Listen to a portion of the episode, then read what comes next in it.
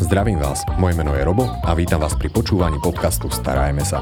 Podcastu, ktorý je venovaný všetkým milovníkom zvierat, kde si pravidelne pozývam rôznych hostí, s ktorými rozoberám zaujímavé témy zo sveta chovateľstva. No a nie len toho. A som rád, že tu dneska môžem privítať už nášho stáleho hostia, ktorým je chovateľ, jeden z organizátorov predajných výstav Aquatera a zároveň magister a filozofie doktor alebo doktor filozofie, teraz ma môžeš kľudne opraviť, Adrian Purkart.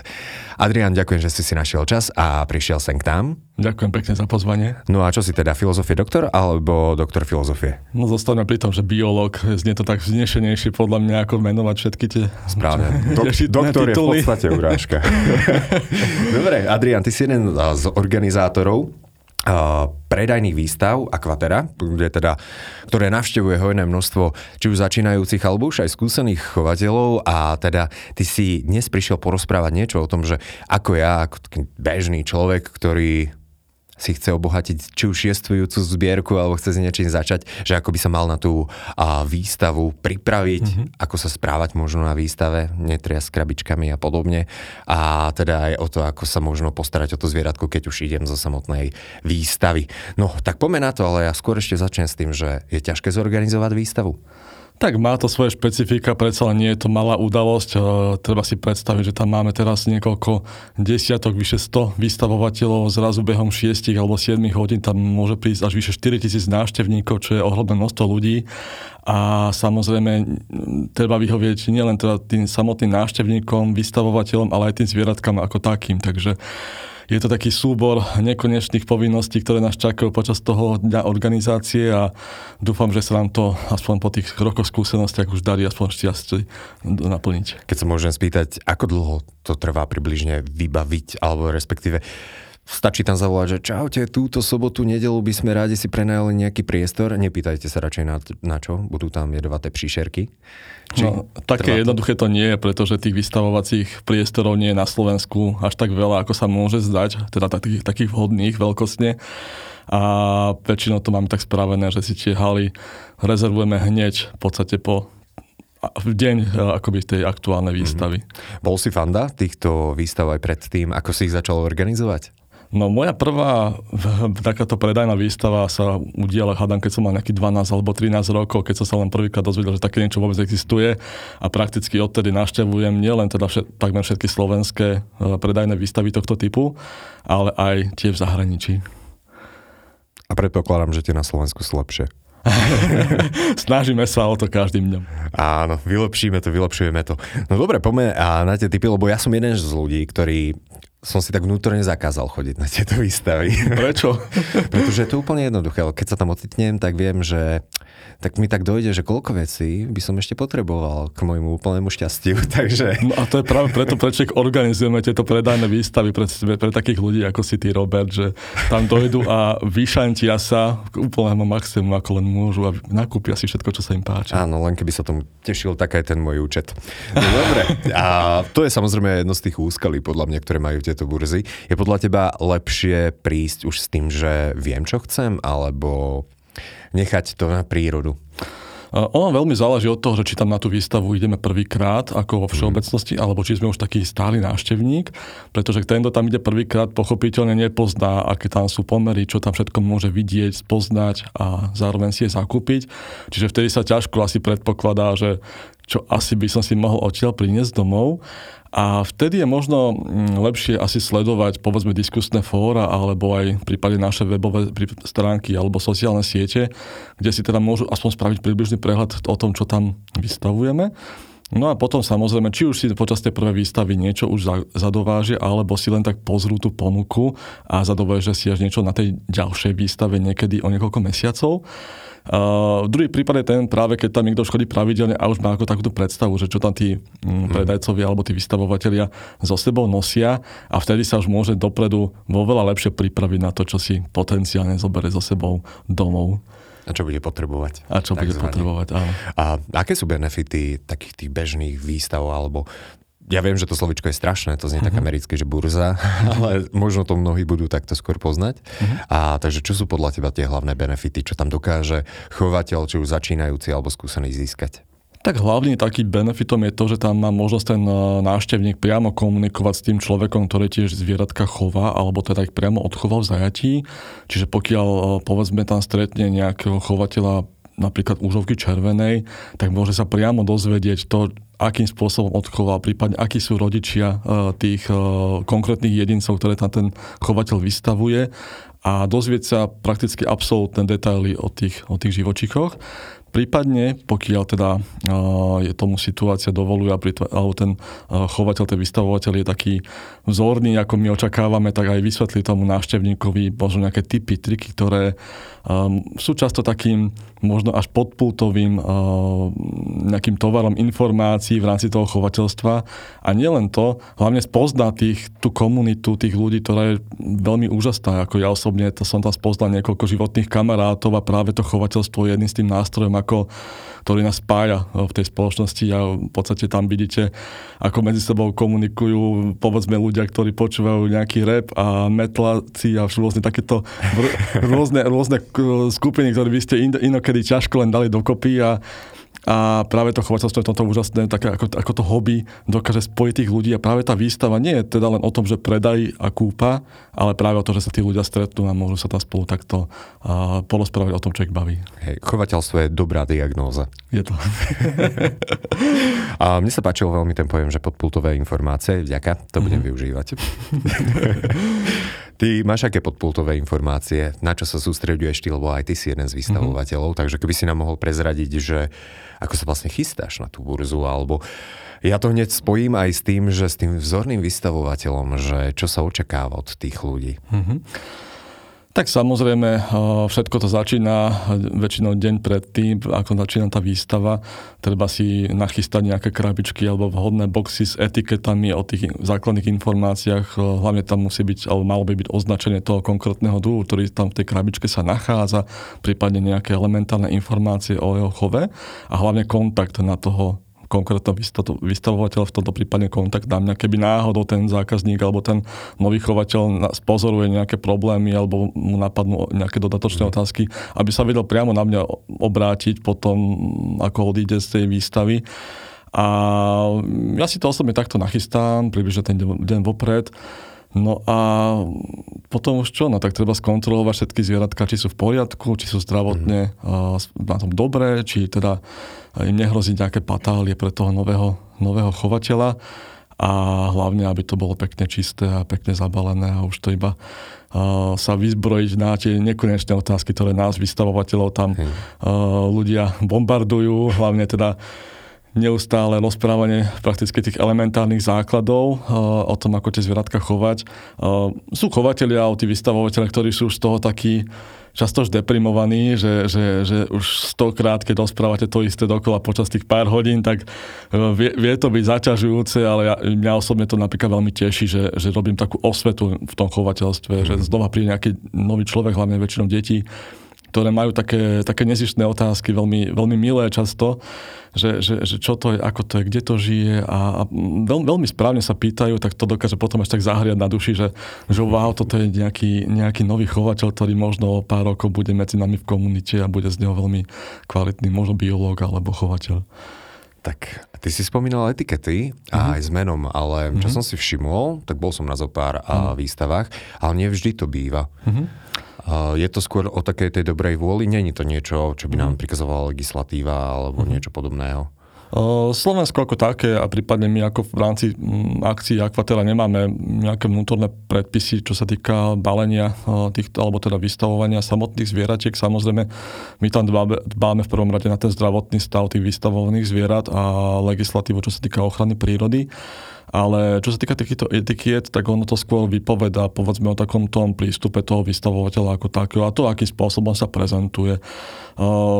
Tí, ktorí povedzme sa snažia akoby poukazovať na takú tú v odzovkách kvalitu nejakých tých svojich ponúkaných mláďat, zvieratiek, tak oni mm, už vedia, že toto je ten správny prístup, teda mm, informovať o to, toho návštevníka alebo toho nového záujemcu, to zvieratko, že, že toto je takýto druh, prípadne tam už často dávajú rôzne QR kódy a iné podobné moderné výdobytky, ktoré ešte viacej akoby doplňajú tie informácie o tom konkrétnom jedincovi a a veľmi pekne to robí jeden môj kolega, ktorý dokonca má jednotlivé zvieratka, jednotlivé gekony označené zvlášť akoby kódom, vďaka ktorom sa dokáže u toho chovateľa dopátrať presnú akoby líniu a rodokmeň toho konkrétneho jedinca. Takže ako skutočne ten, eh, ten chovateľ, ktorý má takýto prístup, ja, ja, ja ho preferujem osobne, tak eh, je to chválihodné a veľmi sa mi to páči.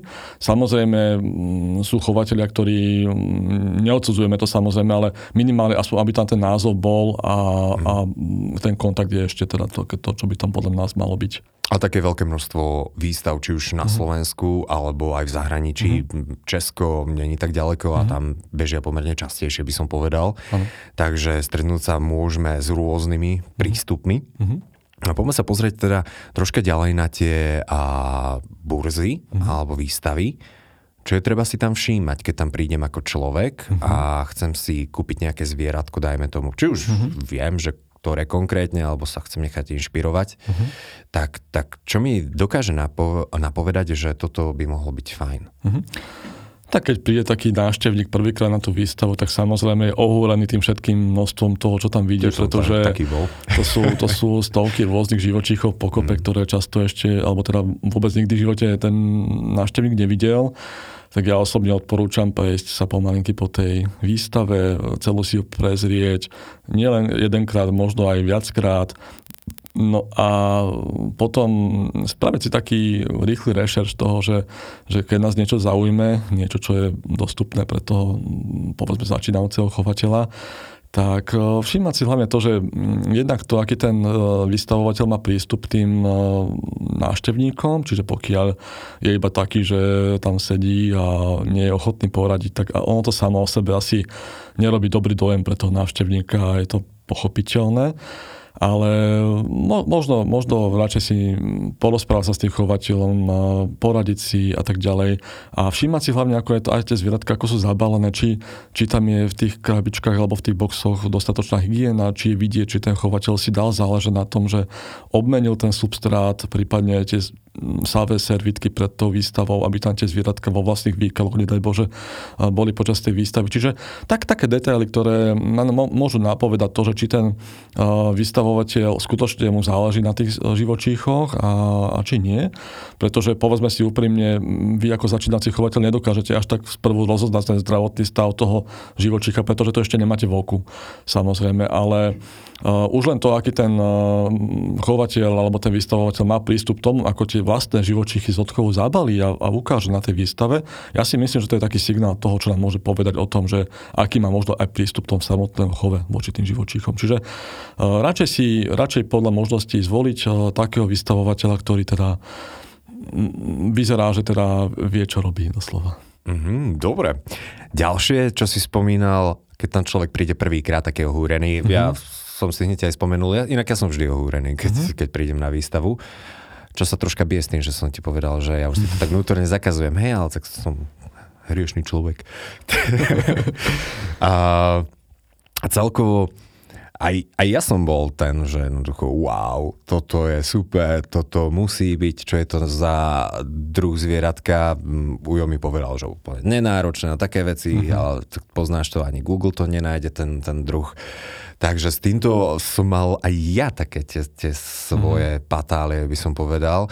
A že možno by si vyvaroval ľudí aj voči tomuto, že nenechať sa úplne tak, že vždy mm-hmm. iba ohúriť tým, že je to úžasné. A čo si myslíš, končí takto veľa zvierat? Alebo je takto veľa ľudí nasmerovaných? No ono je to taký uh, zároveň takých tých hormónov, keď človek príde na tú výstavu a teraz vidí tie úžasné živočichy, tie farby, tie, tú, tú morfologickú stavbu tých jednotlivých druhov a uh, ja sa vôbec nečudujem toho, že ten človek začne bažiť po tom najlepšom, najkrajšom, čo tam akože uvidí na tej výstave, ale uh, ono to nie je až taký úplne ten správny, korektný prístup, ako by mal ten chovateľ alebo začínajúci chovateľ postupovať.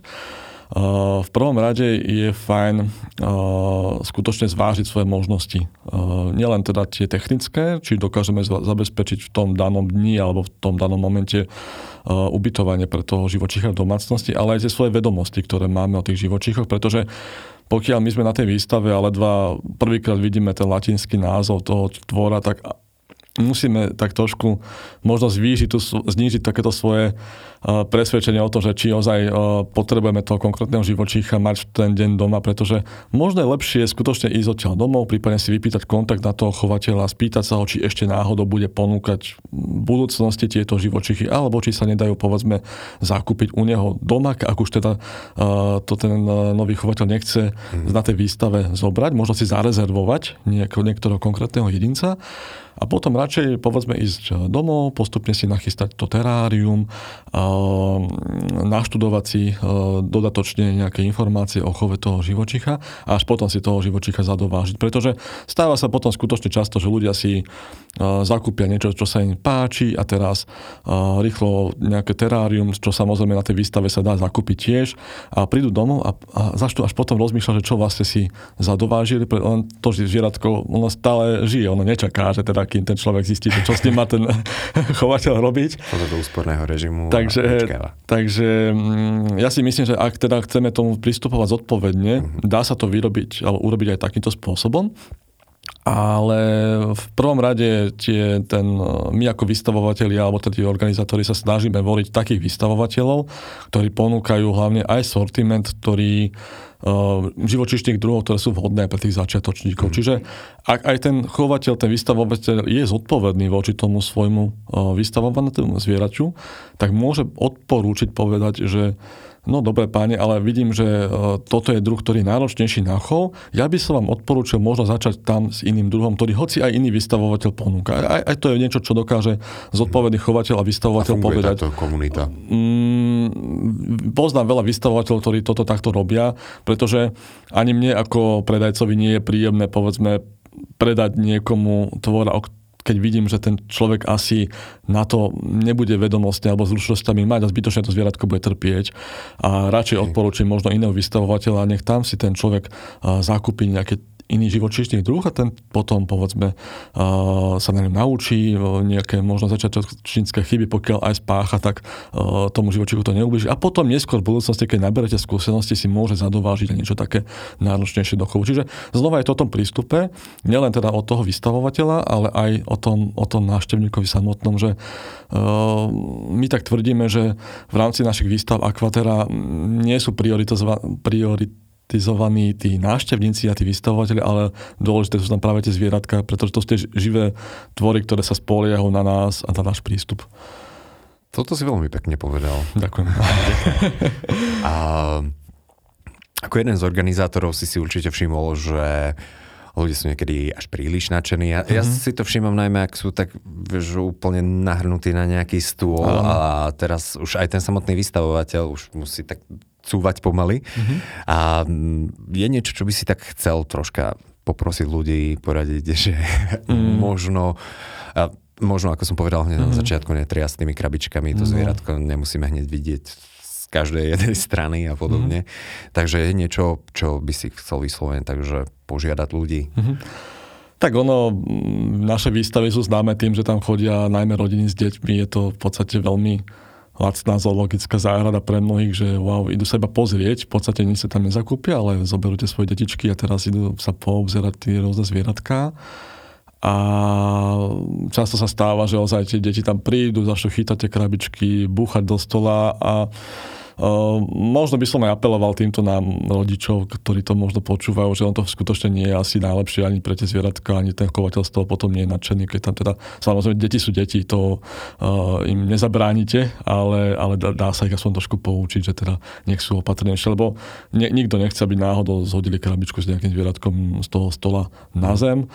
Niektorí chovatelia alebo vystavovateľia teda už si dokonca budujú také malé zábrany, také ohradky na tie, na tie svoje výstavné stoly. Práve kvôli tomu, aby náhodou takéto krabičky nepadali.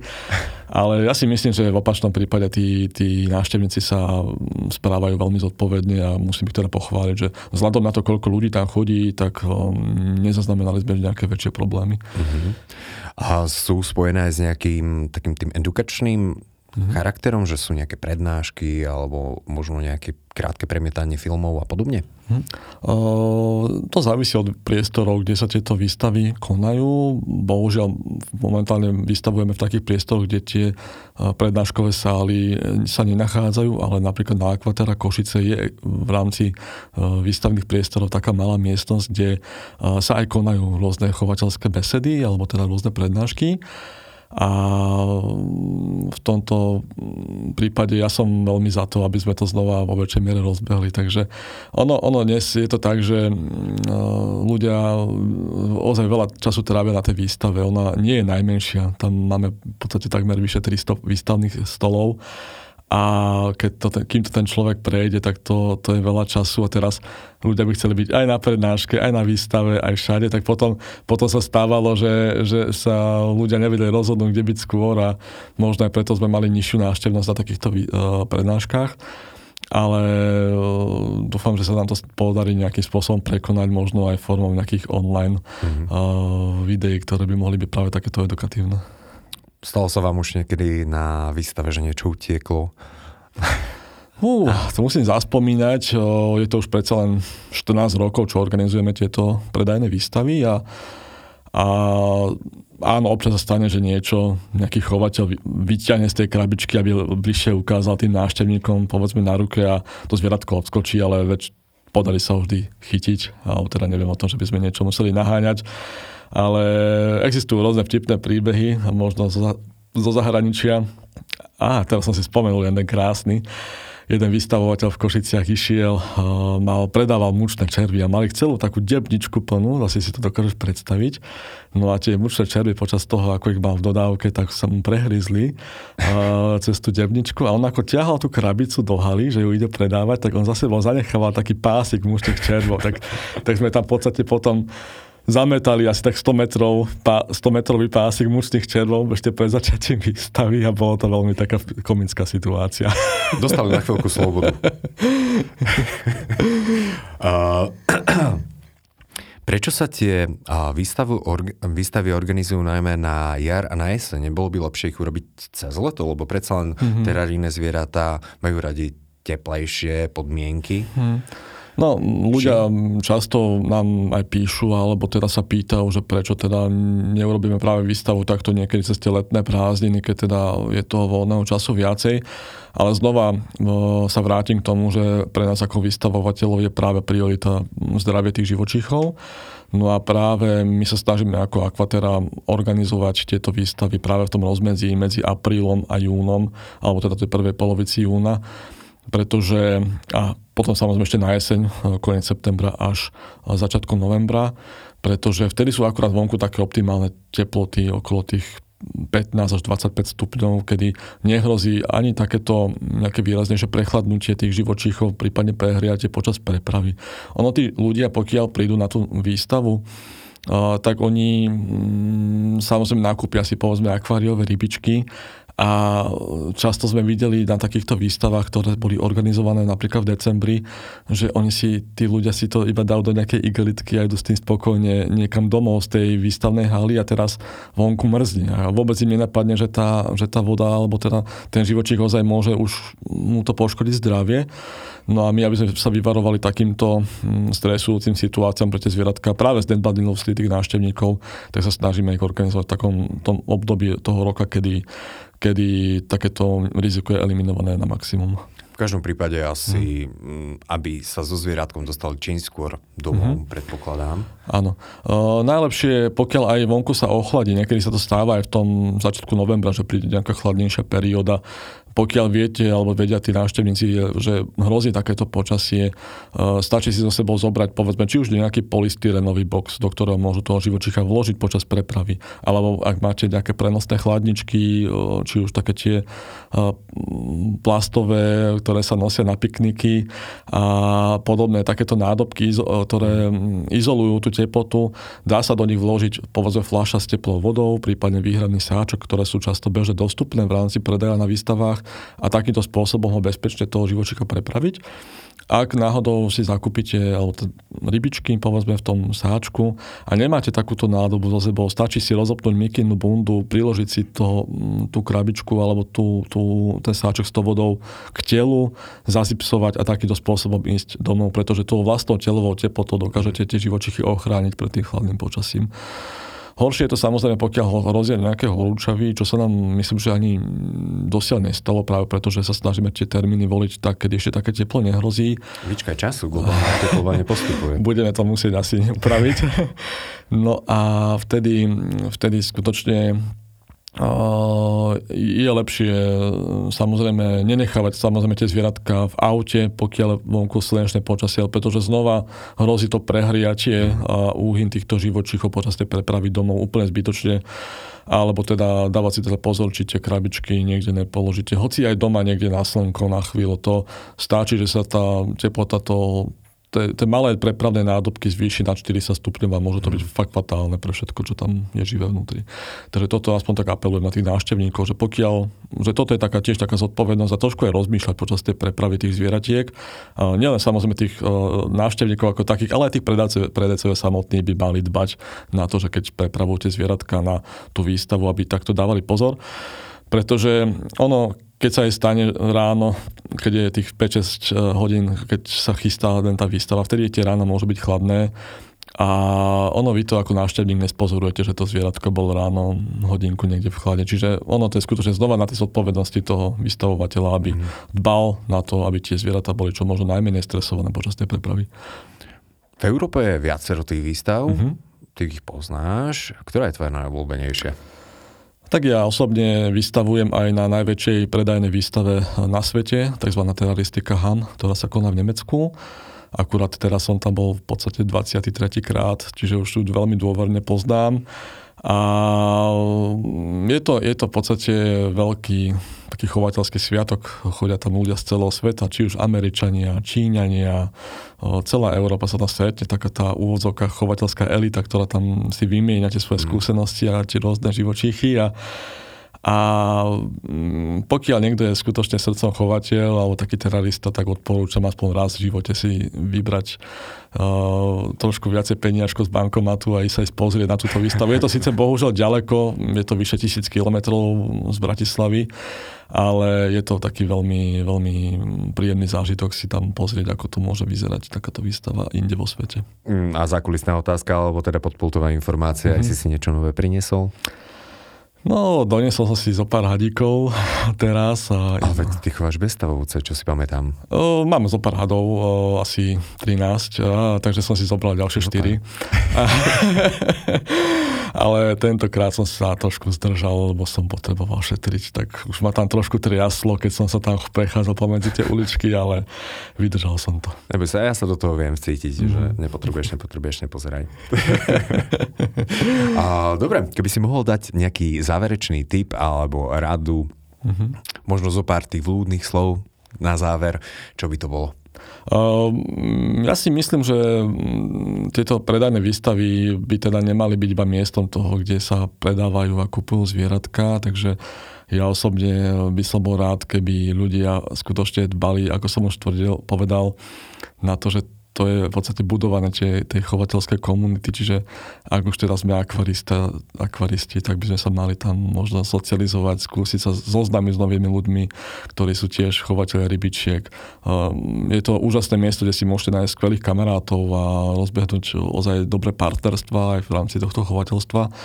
A pokiaľ teda začínate s týmto chovateľstvom a idete prvýkrát na tú výstavu, tak čítať si, študovať, rozširovať svoje vzdelanie v rámci týchto zvieratiek rastliniek a všetko, čo s tým chovateľstvom súvisí a ja dúfam, že aj také predajné výstavy, aký, akými sú Aquatera, dokážu vychovať nové, nové generácie chovateľov, ktoré znova posúvajú toto hobby ďalej dopredu.